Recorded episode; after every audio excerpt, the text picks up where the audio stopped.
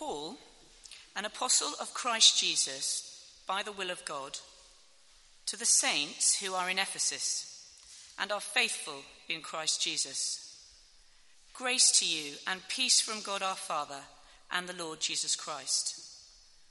Blessed be the God and Father of our Lord Jesus Christ, who has blessed us in Christ with every spiritual blessing in the heavenly places, even as he chose us in him before the foundation of the world, that we should be holy and blameless before him.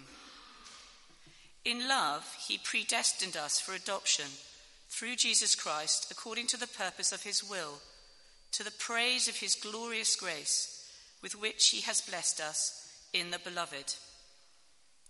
In him we have redemption through his blood, the forgiveness of our trespasses, according to the riches of his grace, which he lavished upon us in all wisdom and insight, making known to us the mystery of his will, according to his purpose, which he set forth in Christ as a plan for the fullness of time, to unite all things in him, things in heaven and things on earth.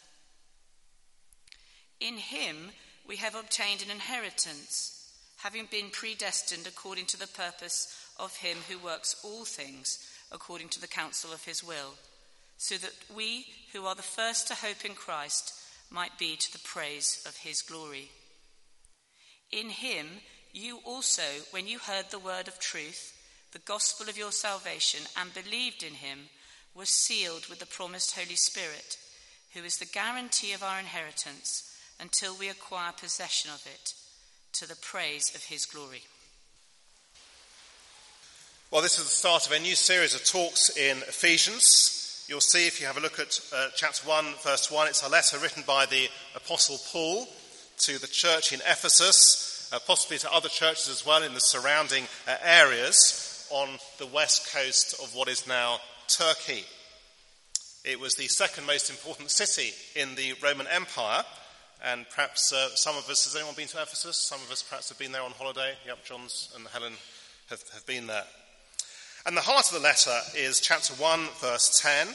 It is God's plan to sum up and unite everything under the Lord Jesus Christ. Just have a look at chapter 1, verse 10. To unite all things in Him, things in heaven and things on earth. It's why I've given this series of talks the title Something Greater to Live For. Because the fact is, of course, that all of us are living for something. It may be exams and academic success, it may be sport or music, it may be our job or career advancements, it may be our family, our friends, our social life, or perhaps we just live uh, for the next holiday, just kind of go from one holiday uh, living uh, for the next one. Or it may be that you're just kind of plodding along in life, and if the truth be told, you don't really give much thought to what you do live for. Or perhaps life is such a sort of constant whirl of activity and fun that actually you never stop to ask the question what am I living for? All of us can sing along to the songs in Mamma Mia, Here We Go Again, and feel good about the world, but actually at some point we do have to stop and ask the question what am I actually living for? And of course, hot on the heels of that question is the related question Am I actually living for the right thing? I take it they're questions all of us need to ask.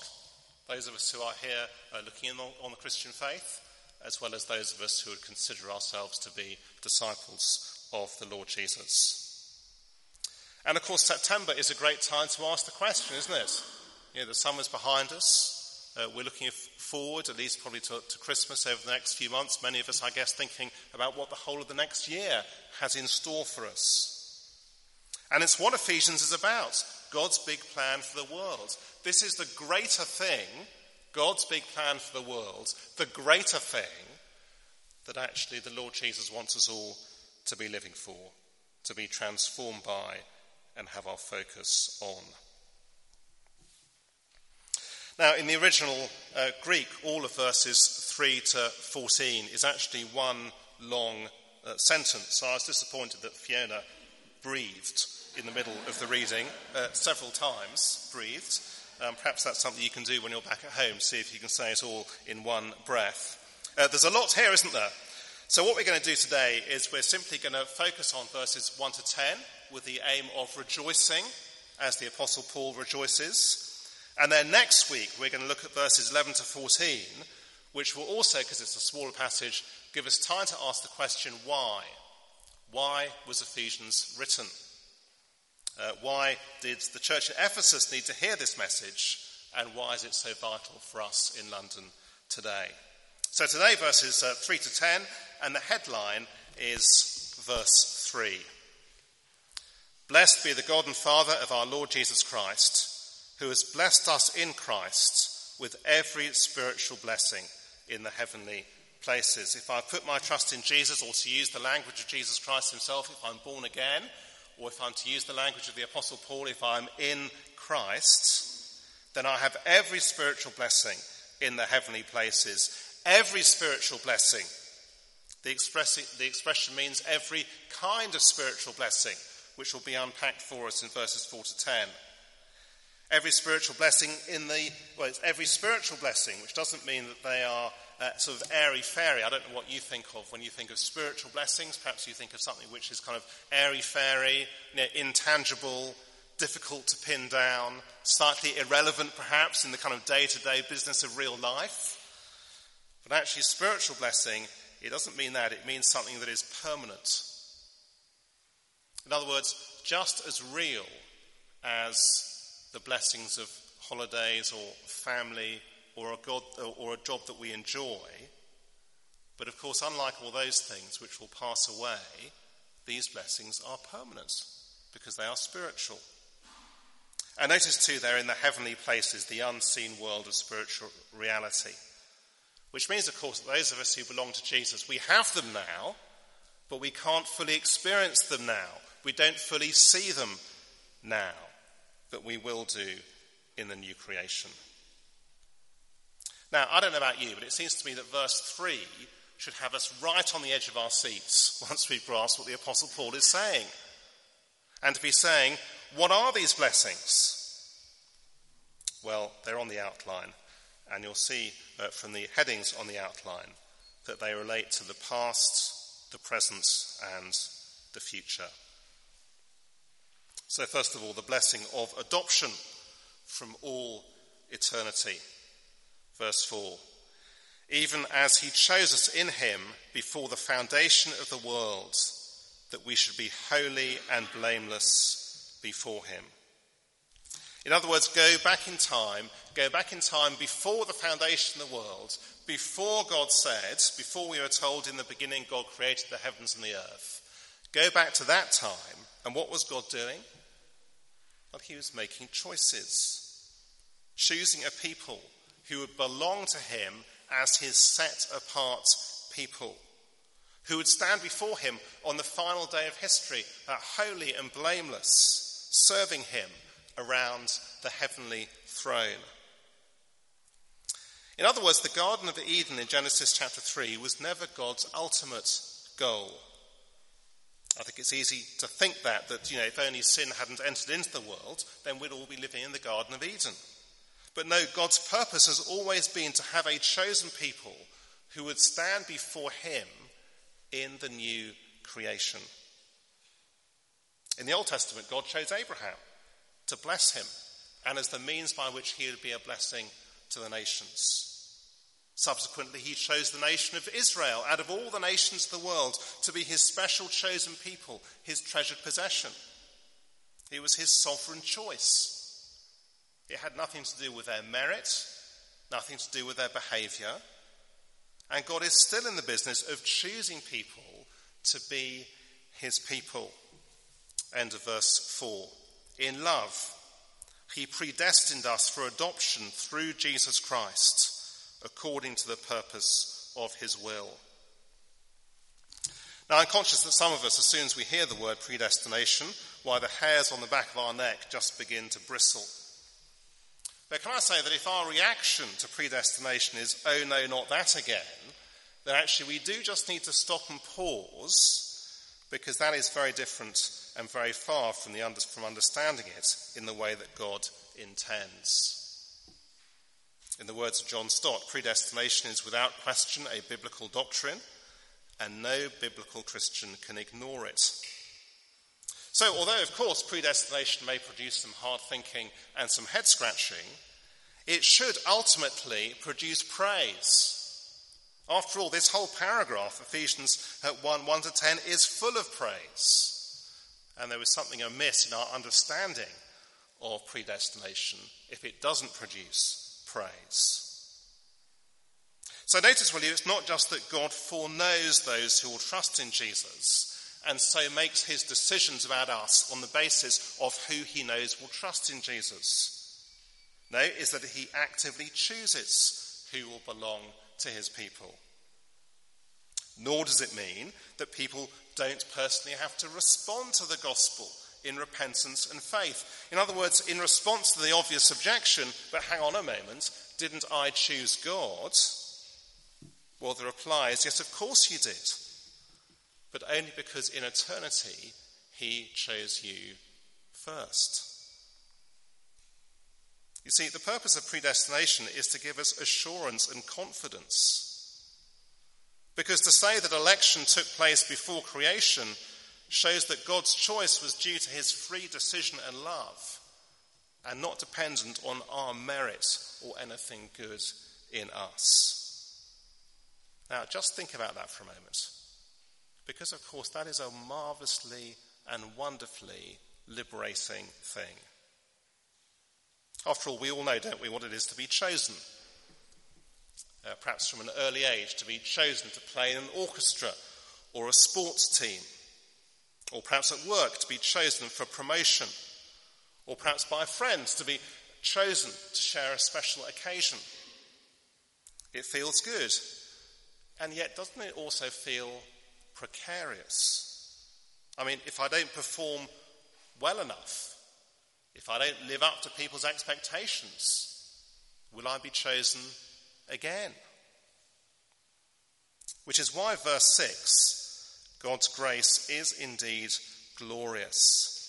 It's glorious that God's choice of his people does not depend on our merit, worth, or performance, but simply on God's gracious decision. That is a glorious thing. And those he chooses, notice, are chosen, verse 5, for adoption in the Roman world, it was common practice to adopt a child who wasn't part of a, a fam- family by birth. But wonderfully, of course, at the moment of adoption, that is the point when they would then receive all the blessings of being part of the family. How much more those who are in Christ? And that, of course, means that for everyone in this room, for everyone who belongs to Jesus, they can say, chosen by God before the foundation of the world, predestined for adoption through Jesus Christ. You Kylot, chosen before the foundation of the world. Lucy, uh, chosen for adoption, predestined through Jesus Christ. And all of us, those of us who have put our trust in Jesus, all of us can say that. Is not that a wonderful thing? A glorious thing? Something to praise God for. Second, the blessing of forgiveness in the present, verses 7 to 8. In him we have redemption through his blood, the forgiveness of our trespasses, according to the riches of his grace, which he lavished upon us in all wisdom and insight. Perhaps you've been to a theme park like uh, Alton Towers or Disneyland, and you know how it is? You, you, kind of queue to get through the entrance gate, or kind of shuffling slowly along the queue along with everyone else. But once you're through the gateway, then at that point, suddenly you have access to everything that is there in the park open for you. Well, similarly, the gateway, if you like, to all of God's blessings is what the Apostle Paul simply refers to as his blood, the blood of Jesus the word speaks of his costly sacrifice and violent death. And while we'll see much more about uh, why Jesus' death was necessary in chapter 2, nonetheless, the summary achievement of his death is there for us in verse 7 it is the forgiveness of our trespasses, the forgiveness of sins. Just as in the Old Testament, the great moment of redemption was the rescue of God's people from slavery in Egypt and from the judgment of God. So now the far bigger redemption, indeed the great rescue of the whole Bible story, is that achieved by the death of Jesus Christ on the cross. From slavery to sin, from the just and right judgment of a holy God.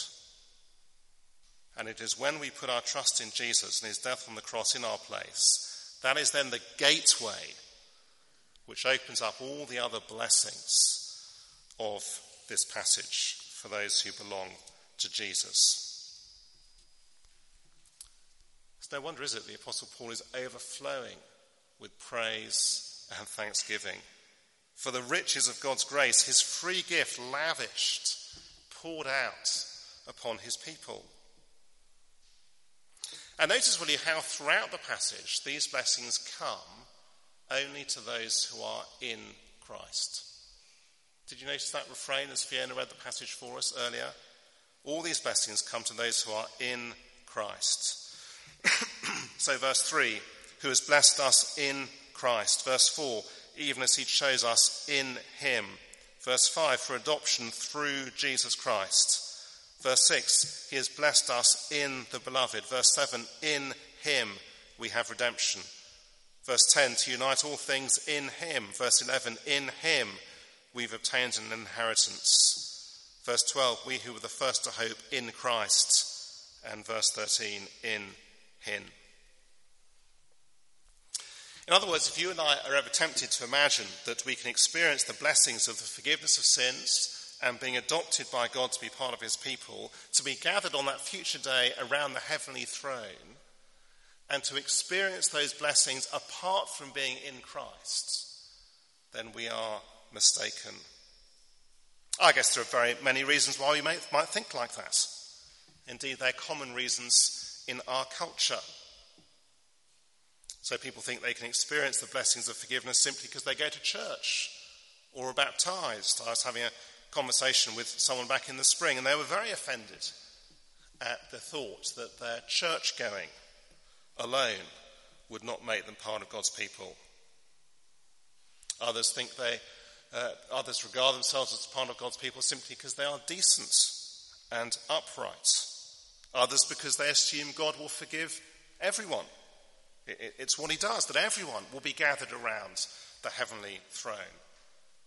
Still others that the different faiths are like different paths up a mountain, it doesn't really matter which path you take, because actually they all get to the same destination eventually. That is completely the opposite of genuine biblical Christianity. These great blessings only come to those who are in Christ, who have been united to him. so, may I ask, are you? Are you in Christ? I mean, it's the obvious question to ask, isn't it? Have you been united to him by trusting in his death on the cross for your sin? Not simply, in other words, do you have faith? Do you have a faith? Or do you come to church? But actually, do you belong to Jesus? Are you in Christ? Now, maybe that you hear, you hear and that you don't. Or that perhaps it's just dawning upon you, perhaps even for the first time, that you don't. In which case, I'd love to chat to you afterwards or chat to a Christian friend afterwards about how you might belong to Jesus as his people. So, first of all, the blessing of adoption from all eternity. Secondly, the blessing of forgiveness in the present. And then, thirdly, the blessing of knowledge about the future. Have a look at verses 9 and 10. Making known to us the mystery of his will, according to his purpose, which he sets before, set forth in Christ, as a plan for the fullness of time to unite all things in him, things in heaven and things on earth. I don't know about you, but it seems to me that after everything we've seen so far, these verses might feel like something of an anticlimax. After all, coming to know something doesn't feel particularly exciting, does it? But actually, this is the crowning glory, verse 10, not only of our passage, but actually it is the crowning glory of the whole letter. This is the heart of God's plan for his world. It's something that's been a mystery, as Paul says, by which he doesn't mean it's been weird or spooky, but simply that it's been that it was hidden, but now it has been revealed in Christ. God's plan for a whole recreated world. Because, of course, you and I only need to look at the news headlines, or perhaps just think about a typical day at work or at school or at home. And it's obvious, isn't it, that our world is far from united. We live in a divided, united kingdom, a quarrelsome European Union. The United Nations is far from united. The United States, perhaps less united than it's been at any time in its history, or at least in the last 170 years. But unlike this current creation that we live in, a world disordered and torn apart by sin and rebellion, God's ultimate purpose, the direction of history, is a whole reordered creation centered on and reunited in Jesus Christ. Our disintegrated universe will be reintegrated. This kind of broken jigsaw of the world in which we live will be put back together again. In other words, history is not simply a kind of a random series of events, nor is it simply the history of human progress. Rather, it is moving towards a glorious goal, God's goal, of uniting everything under the Lord Jesus, when everyone will have to recognize that he is indeed Lord and King. Which means, of course, that if we belong to Jesus, we've been given the most extraordinary gift of knowing the ultimate truth about eternity ultimate truth about the direction of travel that our world is going in. Perhaps you've had the experience, as I have, of being on a train, and it's kind of slowly dawned on you that actually you weren't going past any of the uh, familiar landmarks that you're expecting to go past. And you sort of you finally summon up to do the very un British thing and talk to someone else on the train, and you, you ask them the very un British question Can you tell me where this train is going? At which point, you know, everyone else in the carriage is suddenly listening to the conversation, and you feel a, a complete idiot, only to discover that the train is going, it really is going in completely the opposite direction to the one you thought it was going in. Now, of course, that is inconvenient and embarrassing when you're on a train to not know where it's heading. But actually, it is a complete disaster to live in the world and not know where it's heading and not to know where it's going. And yet, sadly, so many do. Perhaps even some of us here uh, this morning. Which only highlights, doesn't it, what a wonderful blessing this third blessing is. For God to tell us the direction the whole world is heading in, to unite all things under Christ. Well, it is a terrific start to the letter. A friend of mine recently came back from holiday and he described the beautiful city he has uh, been to with his family. He said to me, They've got it all.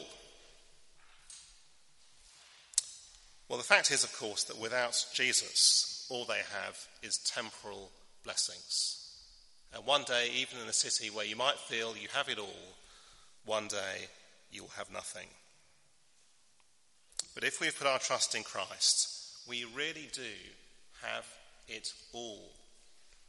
The blessing of adoption from all eternity, the blessing of forgiveness in the present, the blessing of knowledge about the future. The Apostle Paul wants us to count our blessings, to rejoice in them.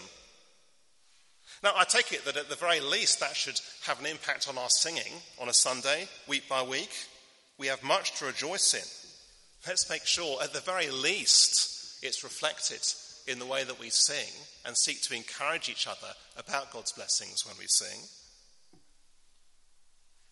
But strikingly, although the Apostle Paul will talk about singing later on in the letter, actually that is not the primary application of the letter.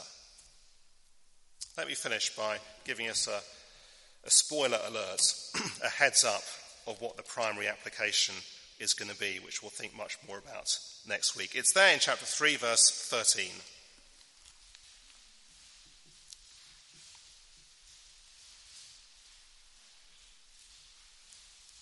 Chapter 3, verse 13. So I ask you not to lose heart over what I'm suffering for you, which is your glory. The Apostle Paul is in prison. The work of the gospel looks unimpressive, as we'll see next week. The Christians in Ephesus had every reason, humanly speaking, to be intimidated by the world around them, and so to give themselves and invest themselves in other things apart from serving the Lord Jesus. At one level, in other words, at one level, to believe the gospel, but actually for their lives not really to be transformed by the gospel and shaped by the gospel. It comes back, doesn't it, to the question that we started with, you see what are we living for? Perhaps actually, if we're honest, some of us have lost heart because the work of the gospel looks small and unimpressive and insignificant. And uh, it looks as if there are other things in our lives which actually feel so much more impressive and worth investing ourselves in instead. And that is why the letter then finishes as it does. Flick on to chapter 6. Chapter 6, verse 10. This is the, the flip side of the do not lose heart application. This is the positive. Chapter 6, verse 10 finally be strong in the Lord and in the strength of his might. And verse 13 stand firm. And beginning of verse 14 stand therefore. Don't lose heart. Stand firm as a follower of Jesus. That is what Ephesians will enable us to do. Let's have a few moments of reflection and then I shall lead us in prayer. Blessed be the God and Father of our Lord Jesus Christ, who has blessed us in Christ with every spiritual blessing in the heavenly places. Heavenly Father, we praise you for your very great kindness.